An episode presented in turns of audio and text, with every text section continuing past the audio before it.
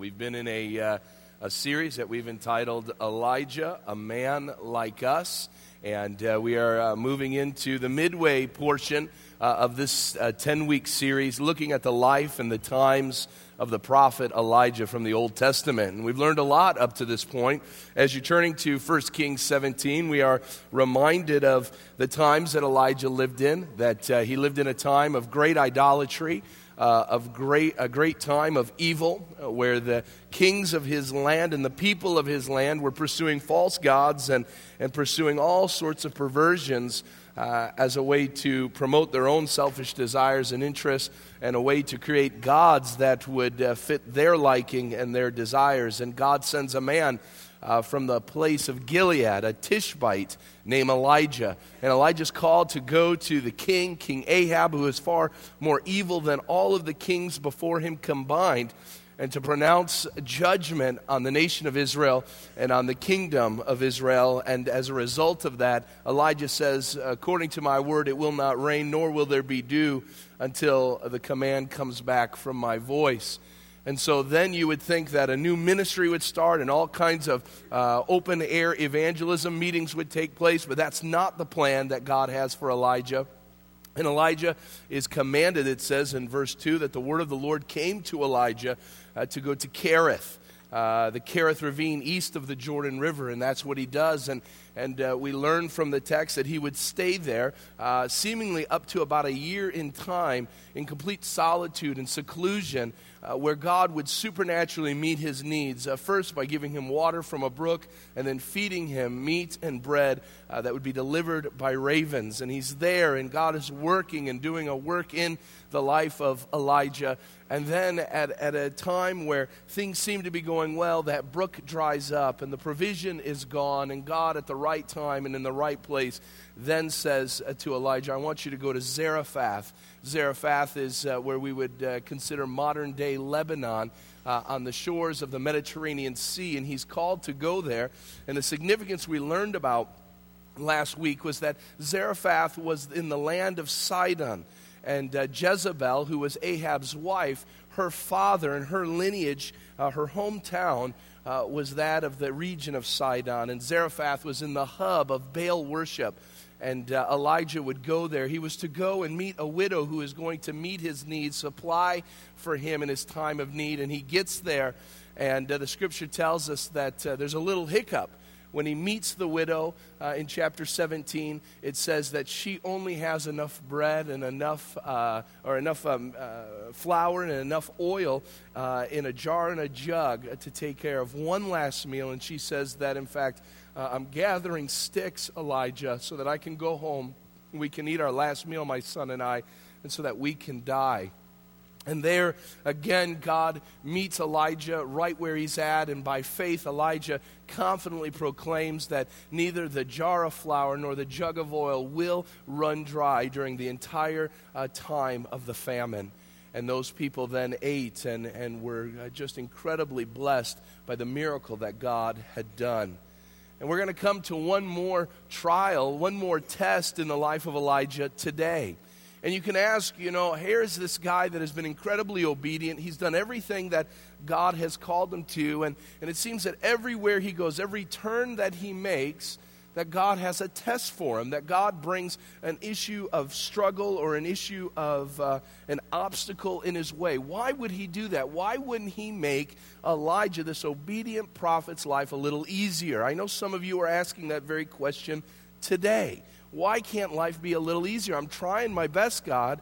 Well, what we need to learn is that God is in the process of making us more like His Son. And that process, many times, isn't easy.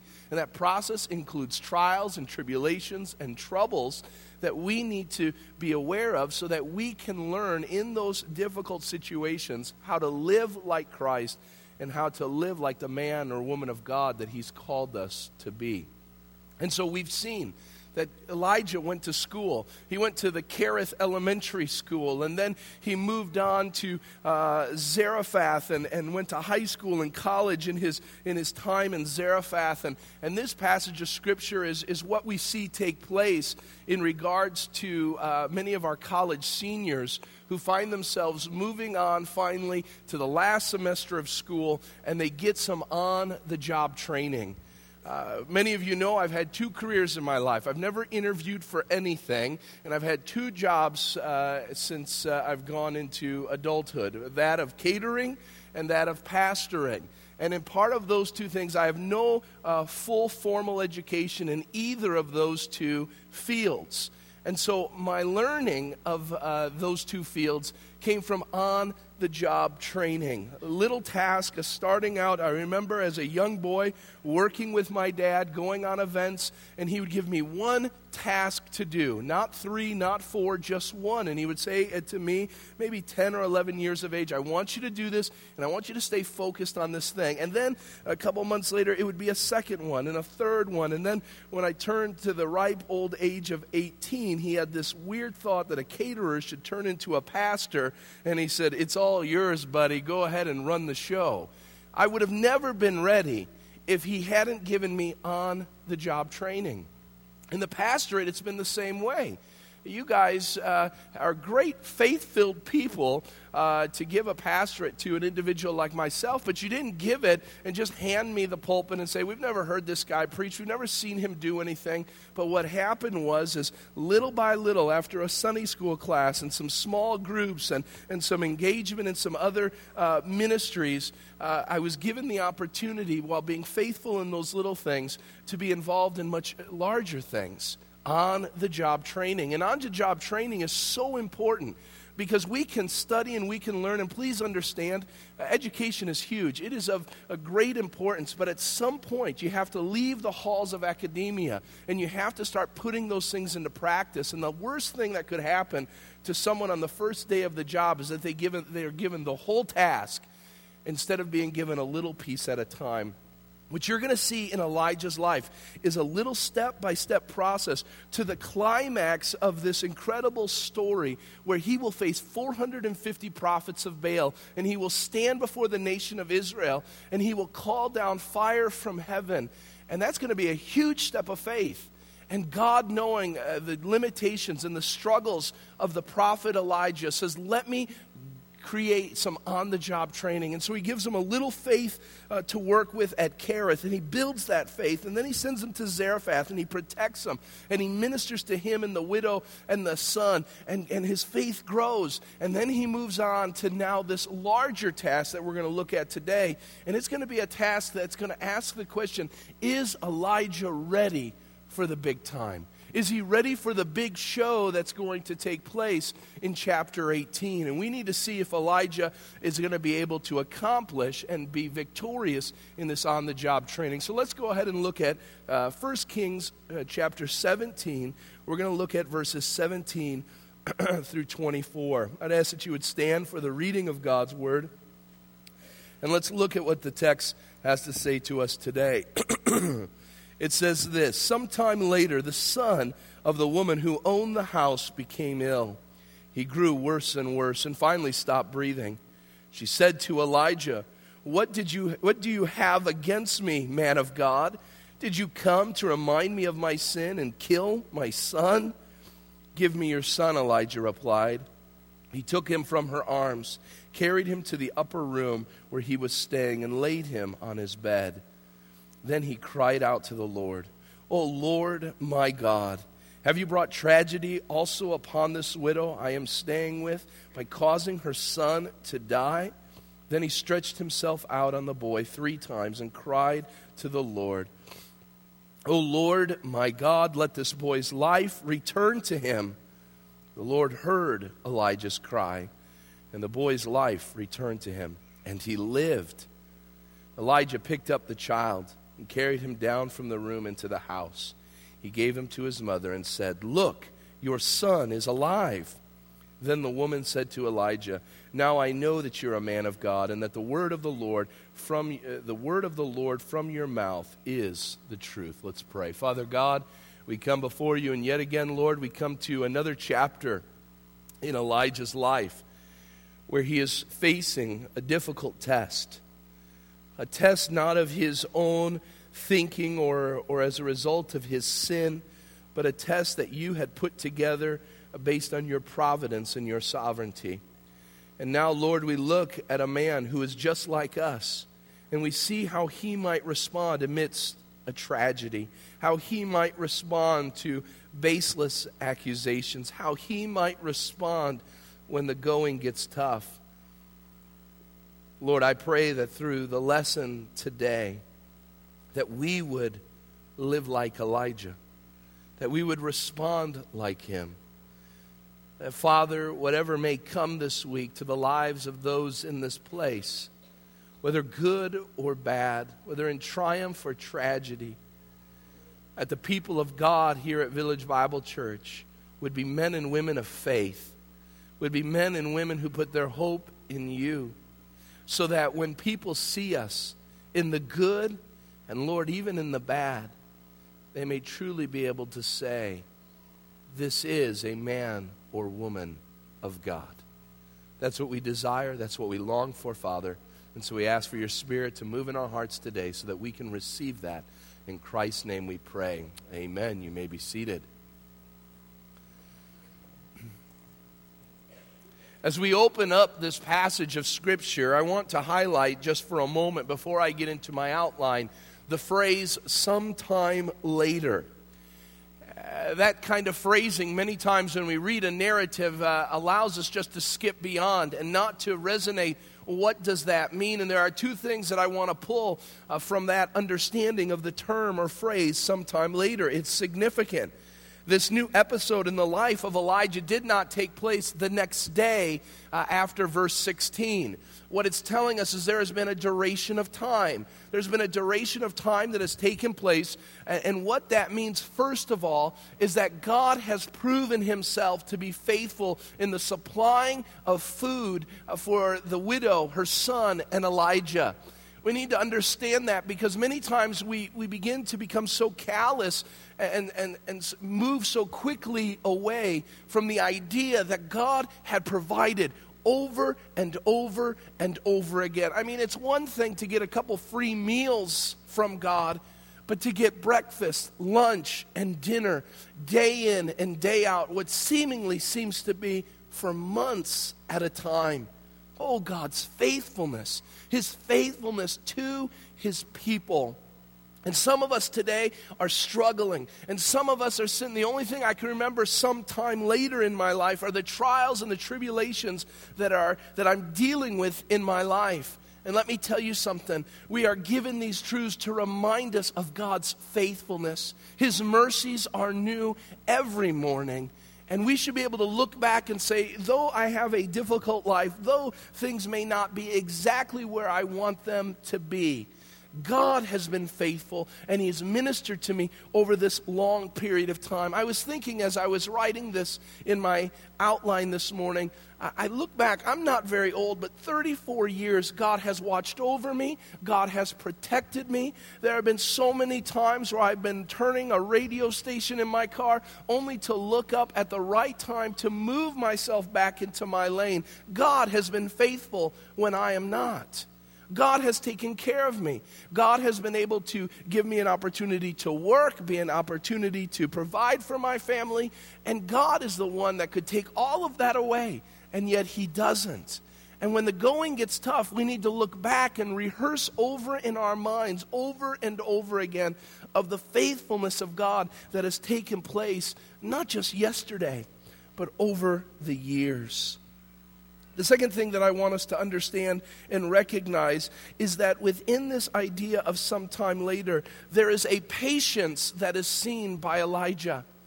Elijah again finds himself in a long chapter of time in a particular place of waiting. Remember, Elijah doesn't think, uh, according to what we see, that his ministry is to Zarephath. What he has understood about Zarephath is that it's a step in the process. And so he has spent uh, seemingly a year at Kerith, at the brook, and now he's spending months on end with a widow and her son. Lord, is that what you called me to? Here I proclaim your word to Israel and to Ahab, only to go to a foreign land and to, uh, to take care of a widow and her, her son. Is, is that it? Is that all? And yet you don't hear one thing of impatience from Elijah. How many of us are able to stay in a particular spot that God has called us to when we know inevitably it's not where God is leading us to, but it's a place that He set us there for a season, and not a word of impatience comes out? Not a, you know what, I, I, I don't know, widow, what I'm doing here, uh, but I wish God would just come through and move me on because this can't be it. You know, I know I've got gifts and I know I've got abilities, but, but my goodness, it can't just be to take care of you two. There's got to be something greater. Brothers and sisters, be reminded that Elijah was just like us, an impetuous, impatient individual. But by faith, he chose to believe God, to believe God that God knew what timing would be best. And some of you right now are waiting on God. You're waiting on God, and every word, every thought that comes out of your mouth and out of your heart and mind is that of impatience. Look to the life of Elijah, who sat there for some time later until God would bring the answer in his due season.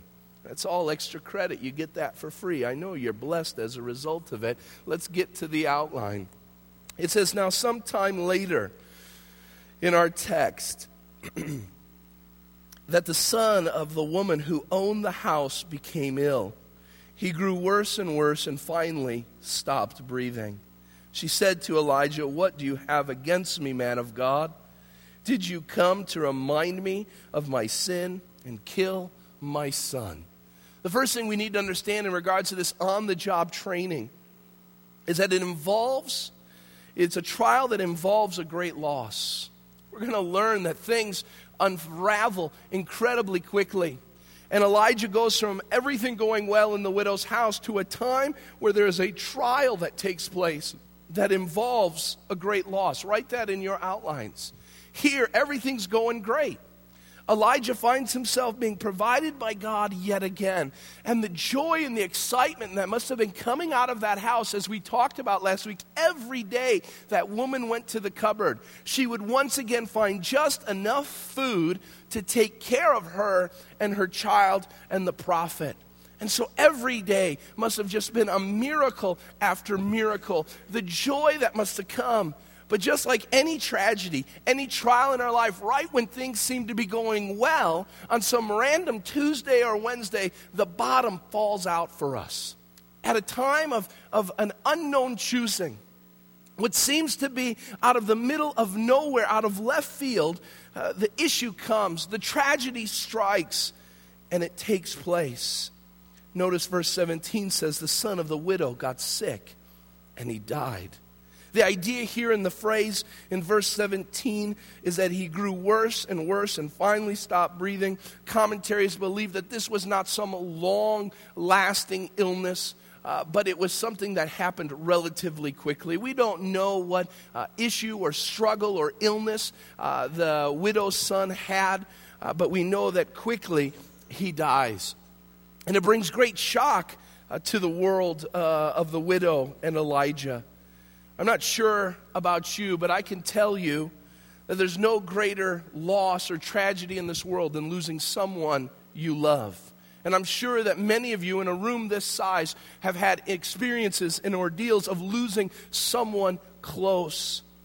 But I might add, it's even more difficult when we lose one whose time should not be done. Uh, this is what is articulated uh, in. Uh, in a book by Joseph Bayly, he says this Of all deaths, that of a child is the most unnatural and hardest to bear. In Carl Jung's book, he says it is a period placed before the end of a sentence, sometimes when the sentence has hardly begun. We expect the old to die. The separation is always difficult, but it comes uh, to us as no surprise. But when the child, the youth, life that lies ahead with its beauty and its wonder, all its potential, when it is lost, we learn that death is the cruel thief that strikes down the young and old alike. What a tragedy. The woman had experienced tragedy before. She had lost her husband, she was a widow. But this is all that she had left. And to think that she would have lost her son. What a tragedy. To go from joy to trial, to go from laughter to sorrow. What an incredible thought. And if we miss that, we miss out on the miracle that takes place. Because it's not just the raising of a life, but it is taking that with a hopelessness that has taken place in the loss of her son to the hope that she has in verse 24 is an amazing miracle in and of itself. So we have this dead person, this one that is gone. Studies tell us that the greatest stress that can take place in one's life is the loss of someone close. What a tragedy. A dead son. Commentaries believe that based on the information that we are given, we can't be assured of this. But it speaks about the mother holding the son. It speaks about Elijah carrying the son. I can't fathom that uh, Elijah, maybe he was a strong man, that he was uh, carrying a, an 18 year old kid up the stairs. I asked Amanda, I said, Amanda, can you show me how you would hold Noah? And uh, we had a little uh, exhibit going on in our, in our uh, kitchen. And I said, okay, Noah, now act like you're dead. And it was one of the funniest things I'd ever seen in my life. And she almost dropped him and almost killed him by dropping him. But she was able to hold him. So we figured that this kid probably was anywhere from, you know, probably 8 to 12 years of age, probably not much older than that, um, based on what we know and, and what, we're, what we're given in the text. What an incredible thought. The loss of a little boy, of a young boy. What must have taken place in the heart and mind of the widow? Notice the next thing we see. The trial doesn't just involve someone who dies, but involves a distraught parent. Uh, that's wrong, so we'll go ahead and move that. Distraught parent. And uh, and we see the woman freak out. Notice right away the child is dead. And she looks to Elijah and she says, What do you have against me, man of God? Did you come to remind me of my sin and kill me? The widow, man, she loses it. And I totally can expect that. The woman has just lost her son. Now, the writer doesn't tell us all that entails that. But let me tell you something. 20 years ago, my parents lost their oldest boy. And I remember I, I had gone to school. It had happened on a, on a, Sunday night. We didn't learn until Monday uh, around 7.30. I had already made my way to school. My parents had sent me to school thinking my brother was just somewhere at a friend's house and in a heap of trouble. Um, and so they sent me to school. And I remember one of the first thoughts I had coming back home was hearing the weeping and I might even add, it wasn't even weeping, it was wailing by my mom. She was laid out. She hadn't moved since the policeman had gotten there, and she was pleading with the policeman to leave because they had brought bad news. Get out of here. What, you made a mistake. And the guttural, I mean, it, was so it was so yucky. I can't even think of a word to think of a mother's pain. She was undone. And if we don't recognize the pain and the sorrow of this woman, then we lose the story. We miss the emotion behind it. I saw my mom become completely undone as an individual. She went off on everybody. The things that she said to the policemen, she wanted them out of there. These poor men had just come and done their duty, hating the job that they had that day. To say a 16 year old boy was dead and my mom says, I hate you. Get out of here. I don't want nothing to do with you. Why have you come? Screaming. This is what the woman does. Totally understandable. Totally understandable in great amounts of pain that she would be distraught. A distraught parent. And notice what she does things that are so true for us as human beings in our trial. She looks for someone to blame. And how convenient is it that there's Elijah? this man that has helped provide, this man who came and their life depended on it. Remember, it says that, that uh, in the opening verses at his time at Zarephath, it says that he sees the woman, the woman, the widow, she's gathering sticks, and he asks her the question, Can you uh, give me some water and can you give me some food? And he make, she makes the response that I'm gathering sticks so we can eat our last meal and die.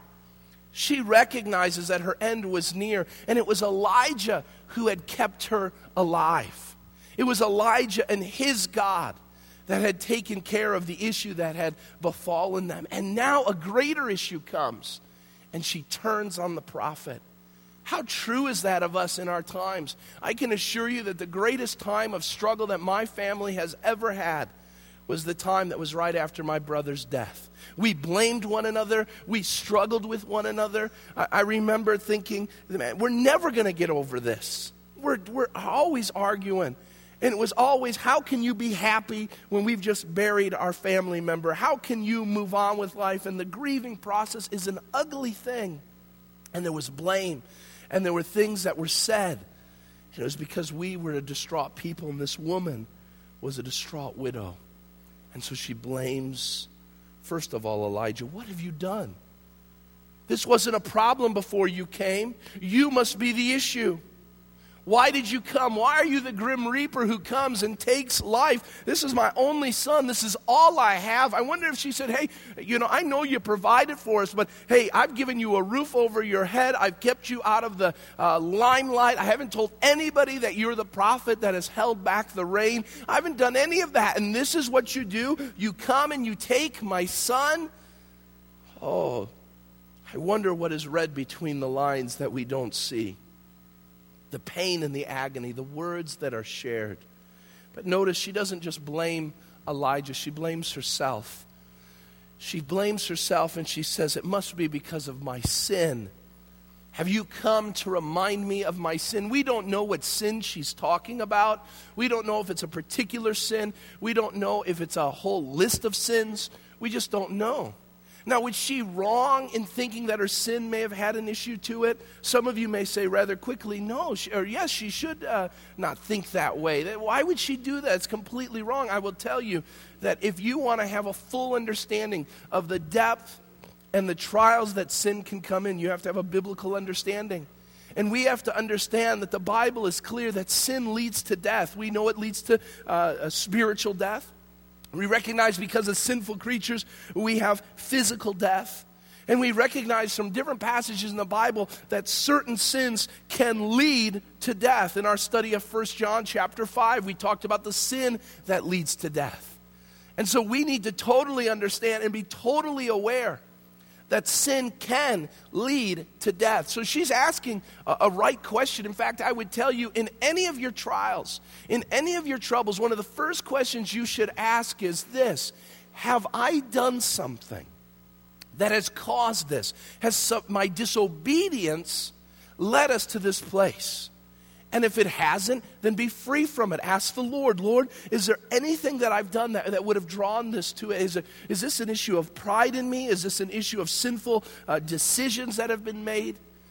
She doesn't do that. Right away, she just assumes it and moves on. That's the struggle with where she's at. She's asking the right questions, but she's asking them in the wrong way. We have got a dead person in the room. We've got a distraught parent now let's get to our main character, Elijah. And I'm going to tell you, and I, some of you may disagree, and that's okay. I think we've got a dumbfounded prophet. I think that Elijah looks, and, and Elijah's a great man of faith. But I got to believe, and I keep going back to this, he's a man like us. He has the same issues and concerns and anxieties just like us. I wonder if Elijah sat there and said, My goodness, God, what have you done? What have you done? I've been witnessing to these people. I've been telling them about your goodness. I've been telling them that you are a God that provides and you're a God that loves and cares and you take care. And Lord, you brought me to this place. And my goodness, God, why didn't you just kill them in the first place? Why did you even have me come to their house? They were going to die anyway. Why did you give them this false sense of hope? I want you to know none of that is in the text. But I want us to think about what this man may have been thinking. I say, where do you get that from anywhere? I will tell you it's found in his prayer. Because the same questions that, Eli- or that the woman asks, Elijah asks as well. And I'll address this in a little bit, but let me just read this so that we know. Then in verse 20, he cried out to the Lord, O Lord my God, have you brought tragedy also upon this widow I am staying with by causing her son to die? Elijah recognizes that he has had a time of great testing in his life, and he's saying, Am I radioactive? That wherever I go, bad things happen? I mean, my goodness, I, I, have been a part of this drought and, and famine, and I know, Lord, it was from you, but, but I was the one that declared it, and I'm the one that's going to declare its end. And now only trial and trouble has come to these people, and God, really, was it worth it? And my goodness, it was just a boy. It's just a little boy. Why did you have to take him? I think Elijah's having a crisis of his faith. And I will tell you, it's in those crises of faith that God does his greatest work. It is there when we are most honest, when we are most open, when we are the most transparent, that God proves himself to be faithful. And so we see three people that have really, it seems no answer at this initial start, but it is here that God becomes evidently involved in the life of the people. Notice what we see. We see in point number two that Elijah is victorious. He, passes with flying colors amidst this on the job training because of his trust in the Lord. Let me explain something very quickly. You have a choice to make in the tragedies of your life. And that choice, that window, is going to be very small. Some of you have heard this before, uh, but my, my father um, had gotten the message about my brother's death, and, and he tells our family this. He said, I didn't know what to do, so I knew I had to go pick up Tim at school. And so I got in the car, and he says, I was driving on Route 30 going into Hinckley, and he says, The Lord just overwhelmed me, and I pulled over, and I fought with God. I said, I got to go get Tim. Why won't you let me drive? Just let me get my other son so I know the rest of my family is safe. And he said, It was overwhelming there in that van that God said, It is time to choose. Are you going to honor and praise me in your trial, or will you curse me and turn away from me? And my father said, and he's true, I never saw it at any other point in time. My dad said, I'm going to believe that my God is faithful. But let me tell you something there's a decision that we make in the trials of our lives. We're either going to curse God and point our finger at Him and say, Who do you think you are? Or we're going to say, God, as I said in week one, you give and you take away. Blessed be the name of the Lord. Let me tell you something. It was that moment, it was that decision in time that allowed my father just a couple hours later to go to Mercy Center Hospital and to look at my, my brother. We had to identify him and to see my brother's uh, corpse. And my father, I'm wondering, I'm, I'm a 14 year old kid wondering what is going to happen. My dad starts singing hymns. He just starts singing in this little room, just us as the last time as a family we were together. And just he just starts saying, it's, we got to praise our God. We got, who else are we going to turn to? Where will we go? And he just starts praising God. Brothers and sisters, when trials come, you have a decision to make. And that decision either is my faith is going to grow or it's going to be I'm going to live this life on my own. And I'm going to tell you something good luck. Good luck. This is what Elijah does. He trusts in the Lord. And because of that, it enables him to do some things. First of all, it enables him to be calm. Notice verse 19. He has just been accused. He's just been told, You've killed my son. Look at the words.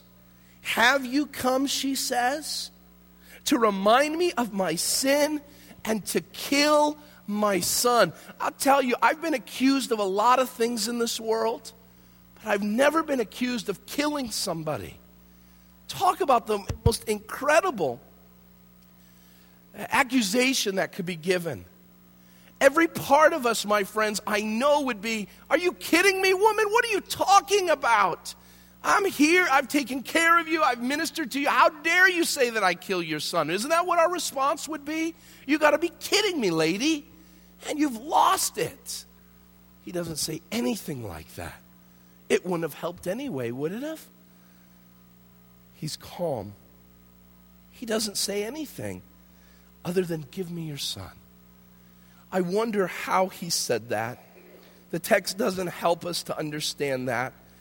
But I would say that we learn from verse 19 that it was calming enough that she gave the man she had just accused of killing her son, she gives her child to him. It's got to be a, m- a marvelous thing. I don't know if tears were in his eyes, I'm not sure. But she hands her son to him. And he doesn't say anything. Let me tell you something. Sometimes in tragedies, we don't have anything to say. There's not words, there's nothing to say. When trials and tragedy comes, one of the worst things I hate is when I see a pastor on TV trying to explain a disaster that has befallen a place in this world. Well, let me tell you why that happens. We don't know. We don't understand it. And so when we sit here and try to put these great theological truths together, I, and, and I know all the theological answers. Yes, it's as a result of sin, and yes, it's as a result of us living in a fallen world. But there are times when we, and I was reading in the paper yesterday, they're saying now 2,500 Libyan people have been killed. And how they're being killed is there are uh, trucks driving through the streets and just shooting automatic weapons into homes and everything. How do you explain that? Well, you could say it's a madman, but how can we live in a world like that? I don't know. I don't get it. Sometimes we just need to be quiet. Sometimes we just need to be helpful. The day that my brother died, um, my mom's Uncle Tom came to the house. Uncle Tom is not a spiritual man in any way. He's a good man, he's a nice man. And Uncle Tom came in he never hugged anybody. I'm sure he didn't have a clue of what to say. And I'll never forget watching Uncle Tom. He went outside and he just started cutting tree limbs. He looked out at the trees and he said, You know, they need to be pruned, they need to be cleaned up. And then Uncle Tom moved into the garage and, and uh, just started cleaning up the garage. I asked my dad, I said years later, Dad, what'd you think about that? He said, That was Jesus. He says, That was Jesus. He said, He brought order in a world of disorder. Uncle Tom didn't have a word to say to us. There was nothing he could say, but he could do something. Elijah had nothing to say to this woman, but he knew, if anything, let me just get this child away from you, just to settle you down. Let me help you in some way. Understand this, Village Bible Church, we don't have an answer for everything, and sometimes we just need to be there and let someone just hug us like they're going to kill us and just receive that. Just take the beating that's due you and just let that person grab you and hold on to you and not let you go. And you just stand there, you don't say a thing. Sometimes it's going to mean, you know what? And I think this is why we do it. It's not like the people need it. I'll never forget having more food in the house of a caterer than when my brother died. People just start cooking. Why? Because they want to do something. And I'll tell you, that's a good thing to do. Who's going to turn away food? The Bidals will never turn away food, by the way. In fact, Amanda loves when we get sick because she gets on Feed the Flock. She loves that. But sometimes it's just a helpful hand. Elijah takes the child. We're not sure why he does it at this point, but he does. Next, we see his compassion. It allows him to be compassionate.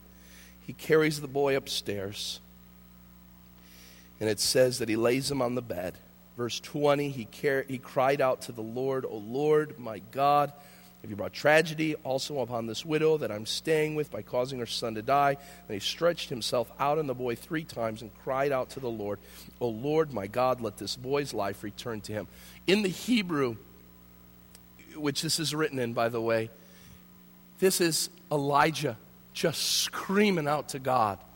The words that are used are of utter agony. Elijah had grown to love these people. This wasn't an ends to the means. These people weren't a, a, a step stool to his road of ministry.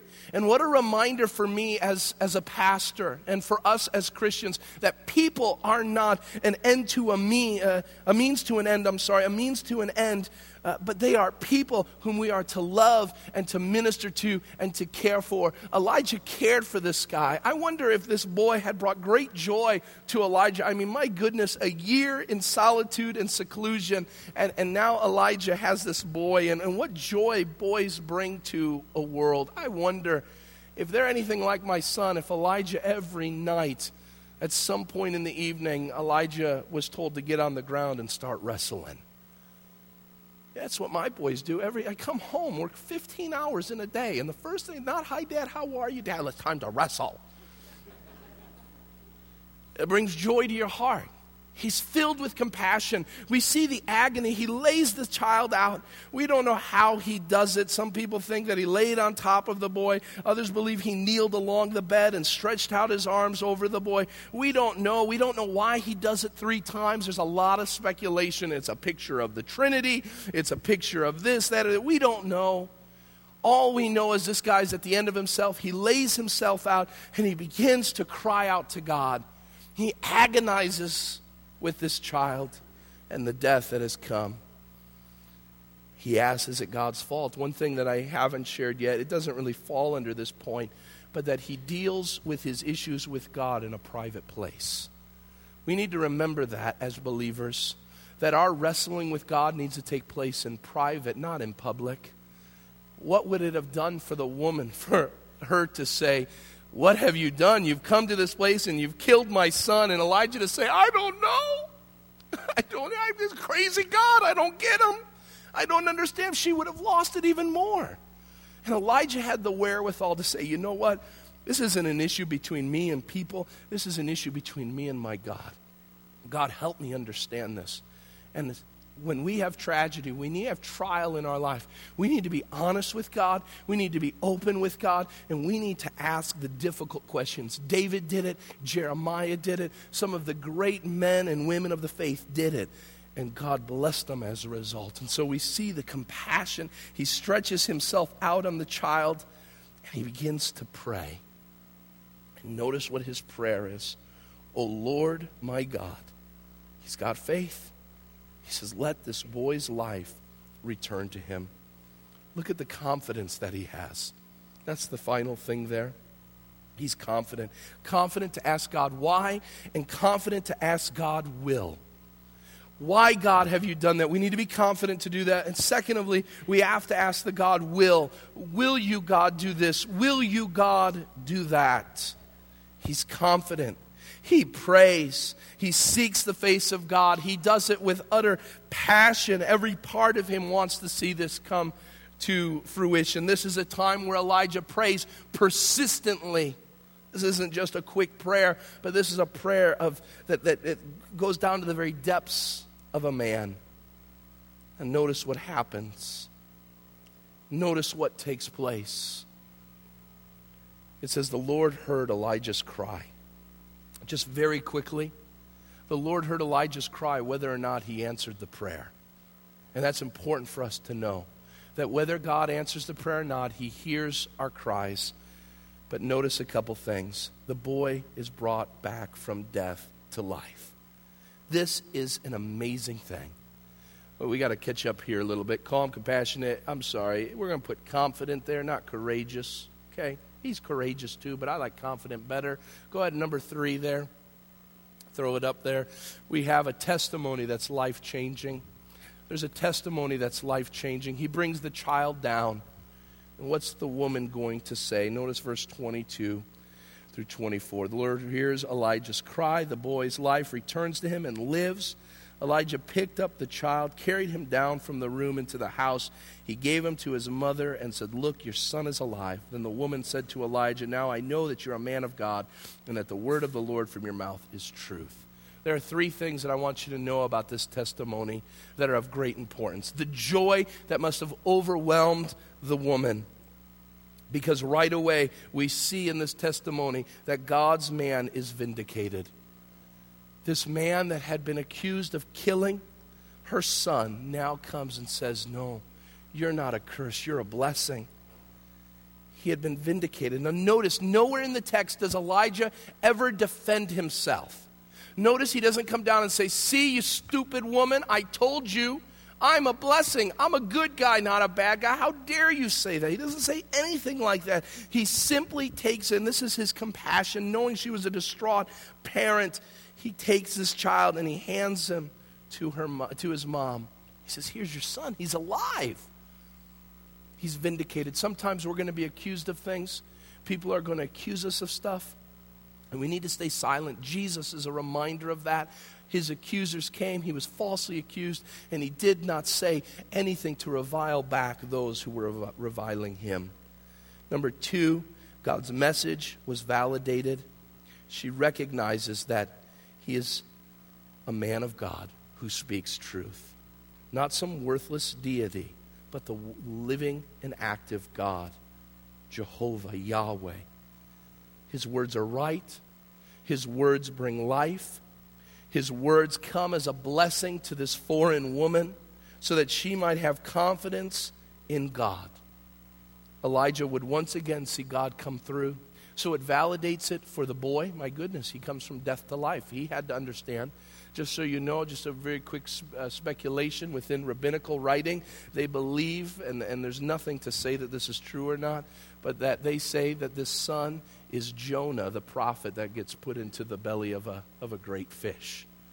That's what they say, it's what tradition says. So the boy's life is changed, the widow's life is changed. She sees God come through again, and Elijah again sees his faith being grown because the message of God is validated. And so when God says, I want you to go face to face with Ahab, Elijah can say with confidence, okay, sounds like a plan. I can do it. Finally, God's methods are victorious.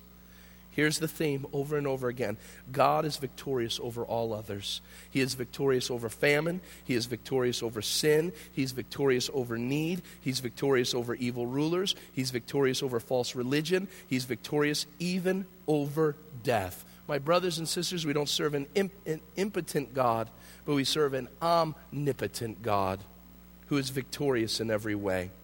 Now, I got two minutes and I need to close this thing. Some guiding principles. Very quickly, write these down. Just things to remind us of some truths. Number one, write this down in that space below. God will prepare you for the big troubles with little troubles along the way. God will prepare you for the big troubles with little troubles along the way. You wonder why you get that flat tire on the way to work. You wonder why you've got that little squabble going on in your family. You wonder why the difficulty comes and you sit there and you're all ticked off about how bad things are. Recognize that what God is doing is He's tempering you. And the tempering process allows you to take the heat. This last Christmas, my mother in law had a punch bowl, and she wanted to put hot cider into it. And so she said, Well, put some hot water in it to temper it. And I said, It's got to be hotter than that. And she says, It will work. It will be fine. And as soon as we put that scalding cider into that punch bowl, you know what happened? It shattered. And you know what my mother in law said? I told you it happened, Tim, and you didn't listen. God bless a mother in law. We have to understand that the small trials in our lives are a tempering process to get us to the big ones. They're the ones when we get the phone call and trouble like we've never seen before comes that we're ready for it. We know where to go. We know what to do. These little trials in our lives are those little fire drills so that when we smell smoke, when we see fire, we know exactly what to do in our hour of need. Number two, God is capable of the impossible. Pray and live like it. Pray and live like it. Some of us think that our God is unable to do anything. And maybe you're struggling with an impossible situation today. And remember, God is capable. He is able, we sing the song, more than able to accomplish what concerns me today. Pray like that. Pray to that God who you know can answer prayer. Elijah had never heard of anybody being raised from the dead, but he knew nothing was impossible with his God, and he prayed that way. Number three, Live in such a way that shows you to be a follower of God. Short one, I'll go right to the point, and it's this. Can people say when they watch you that you are a man or woman of God? Is that how they would describe you? Elijah was described that way. I want to be described that way. But do we live in such a way that allows for that statement to be made? And number four, when times are at their darkest, when times are at their darkest, remember God's promises. When times are at their darkest, remember God's promises so your walk with God will shine. Let me tell you something.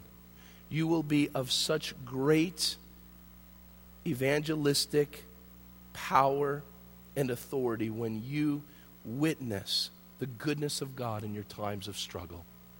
When times are at their darkest, and you say, I will stand upon the rock of Jesus Christ, when you proclaim that truth, it is there that your walk with God will shine. People don't care how your walk with God is when everything's going great.